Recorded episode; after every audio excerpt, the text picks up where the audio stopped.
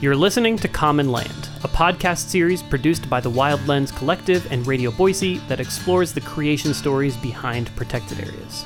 Today, we are sharing a special bonus episode of the show.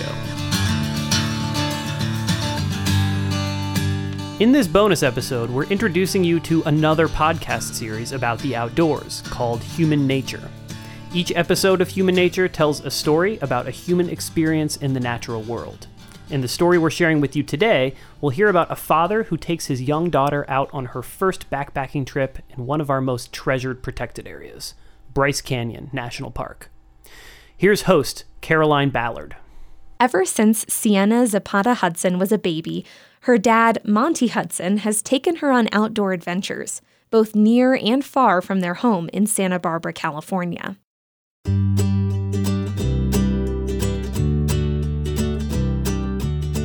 As soon as she was old enough to sit up, I would throw her in a baby backpack and we would go hiking up in the trails. And she always loved to climb, even before she could walk. As soon as we'd get out of the backpack and sit down to have lunch, uh, she'd start crawling up rocks left and right with a big smile on her face. I like walking around and looking at all the nature and all the wilderness. I'm a single dad, but I've never really used TV or iPads or other electronics as a babysitter. The outdoors are intrinsic to our relationship.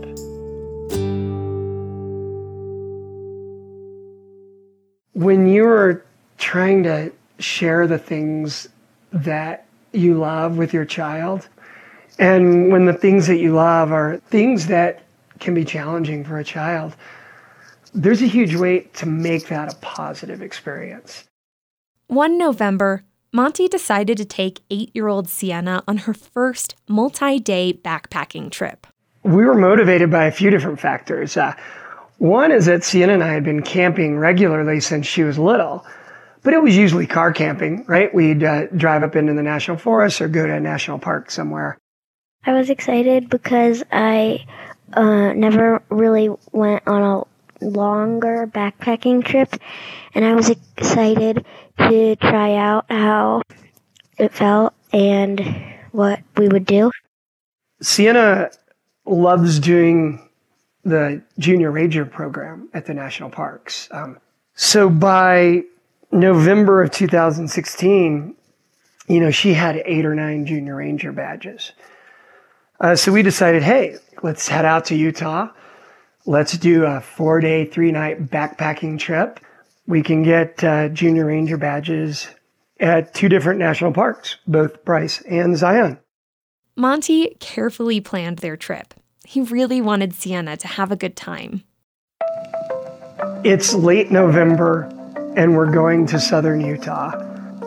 The weather can be anything at that time of year. Could be warm, could be cold, could be dry, could be wet. We tested out camping meals, you know, the dehydrated meals. Um, we started creating a chart where we were rating them. Uh, that was kind of fun. Monty researched trails at Bryce Canyon National Park. Because of recent drought conditions and the cooling temperatures, his biggest worry was access to water. So he made several calls to the ranger station. I was told water's not a problem. There's springs and water sources throughout the trail. Uh, you'll be able to find water. When we got into the Bryce Canyon uh, Visitor Center and uh, Ranger Station, uh, we went and got our backcountry permit. Um, we picked up a junior ranger booklet for Sienna so she could work on her junior ranger badge. And we asked the question so, where is the water? The ranger we were talking to did not seem quite so certain, um, but she pulled out a map and she circled about three or four areas. She did say, however, a lot of it may be frozen over. And I thought to myself, eh, frozen over is not a problem. We can melt that.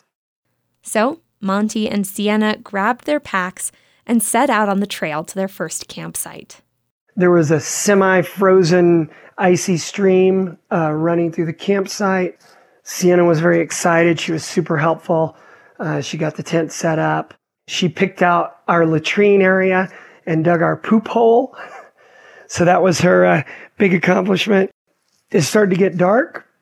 We made ourselves some meals, and the skies were so clear. We climbed into our sleeping bags.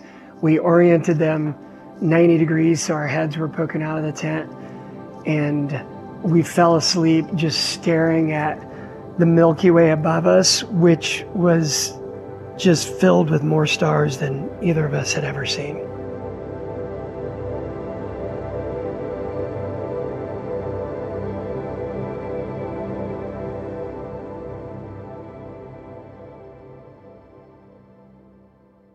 The next morning, Monty and Sienna packed up.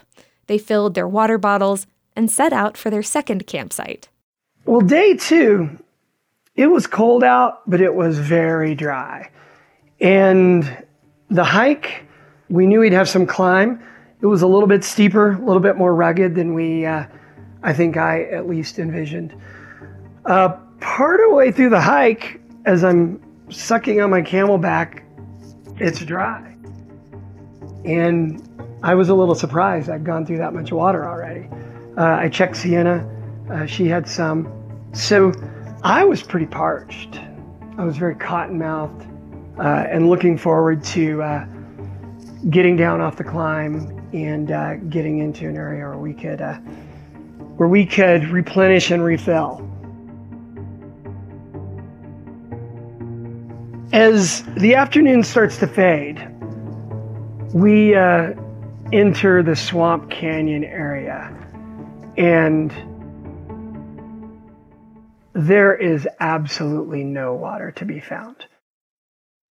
Despite its name, Swamp Canyon and Sheep Creek are both dry as bones.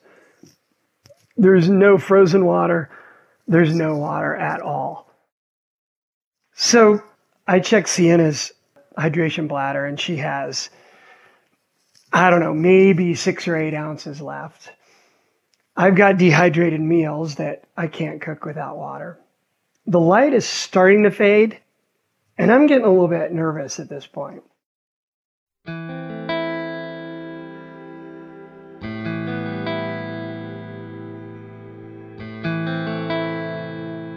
So we go ahead, we set up camp.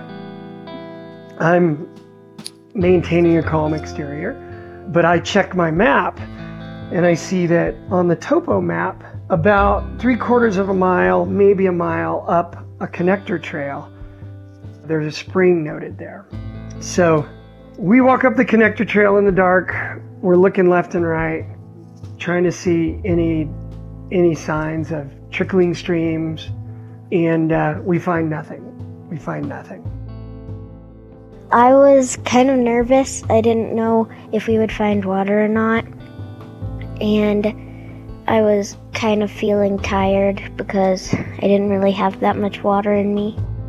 I just didn't eat dinner that night. And I fed Sienna some salami and some carrots. And she was satiated and she was tired. And she just climbed in her sleeping bag. And I made her drink one last sip of water and said, Hey, I'm I'm going to bed. So she she conked out. When we were in that tent and I didn't know if we'd have water throughout the night, the next day, any at all. There was a lot of reflection going on. As a dad, you feel the weight of responsibility to do the right thing and take care of your child. It's it's a much greater weight than just taking care of yourself. Uh, certainly in the outdoors or certainly in the backcountry, it's exponentially greater weight. Monty knew there was a chance of overnight precipitation, so he set some containers outside, hoping to catch a little bit of water. I still remember because I looked at my watch about 2:47 a.m. I was awakened by what sounded to me like heavy rain. And I was very excited about that. So I threw my shoes on, I hopped out of the tent. Sure enough, I could feel it coming down. And I realized, hey, wait a minute. What I thought were loud drops falling is actually slush. So it was cold enough that it was just beginning to freeze. And on the rainfly of the tent was a, a, a thin layer of kind of dirty slush. So I gleefully started scraping the slush off of the rainfly and filled up a number of canisters. And at that point, I was quite happy. I knew I knew we were going to have water and we were going to be okay. And uh, climbed back into the tent and tried to catch a, a few more hours of sleep. As Monty and Sienna rested in their tent, it got colder. That slush turned to snow and covered the trail. I woke up to my daughter not feeling well. Sienna was sick to her stomach. She was doubled over. I felt even more tired, and when I threw up, I kind of just felt like I just wanted to lie down and not really do anything. She was probably feeling a little sick because she was dehydrated. Also, we live at sea level, and while we spend a lot of time in the mountains in the winter, this was November and we really hadn't been in the mountains. So we had taken off and driven from sea level to about 8,000 feet overnight. And then we had headed out on a pretty strenuous couple of days of hiking. And uh, I think she was feeling the effects of that exertion, a little dehydration, a little altitude. I just tried to take care of her. He told me to drink more water because I had a little bit of water in my CamelBak, but I just didn't really feel like drinking water because I felt like if I drank water I would throw up some more. But he tried to tell me to eat and to drink and tried to help me to feel better.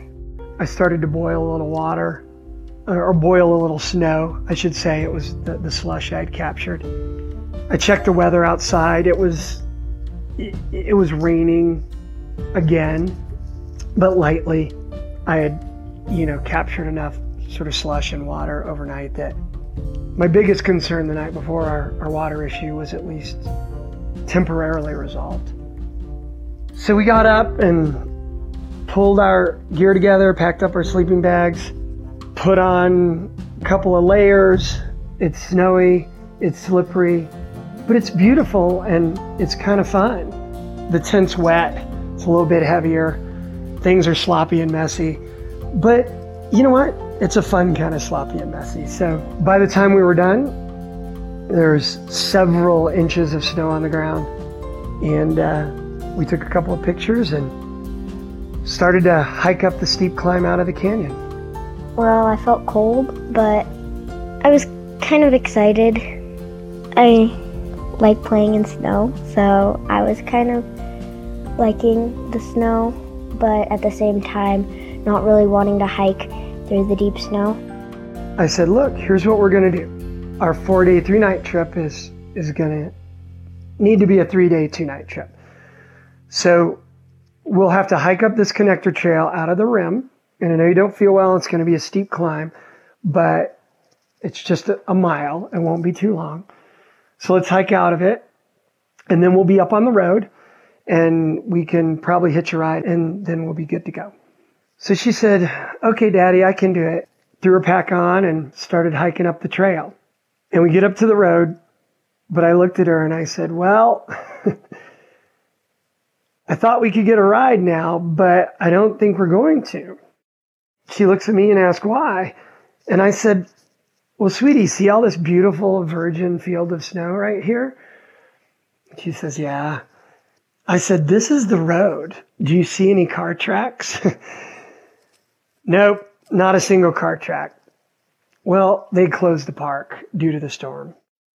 Their only option was to continue hiking down the road to the park entrance, about three miles away. Soon, Monty got cell service, and he called the ranger station to say they were okay.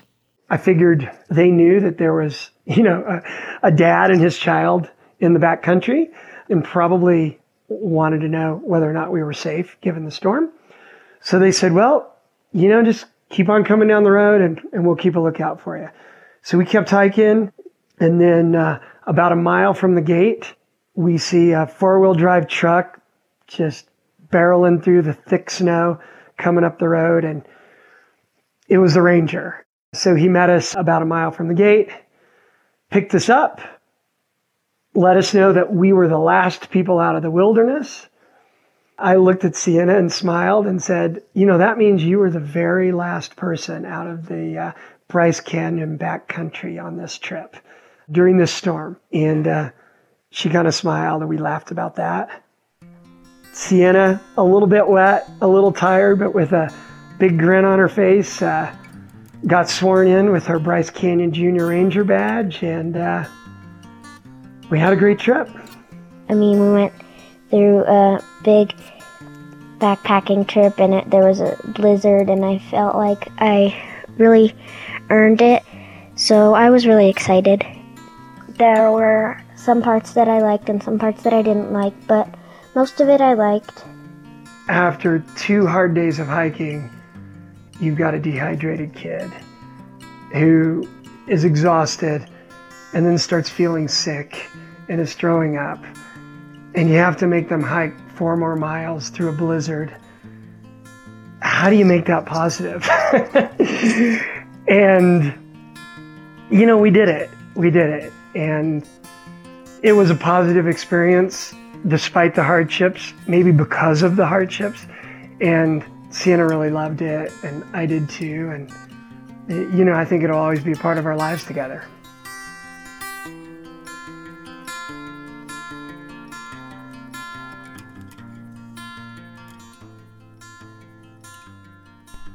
You've been listening to an episode of Human Nature. This podcast series features more than 70 additional stories about where humans and our habitat meet. Found on Spotify, Apple Podcasts, or the app you're using to listen right now. Search for Human Nature with just one N, or visit humannaturepodcast.org. This episode has been a special bonus presentation of the Common Land podcast produced by the Wildlands Collective and Radio Boise. You can learn more about Common Land by visiting our website, commonlandpodcast.com.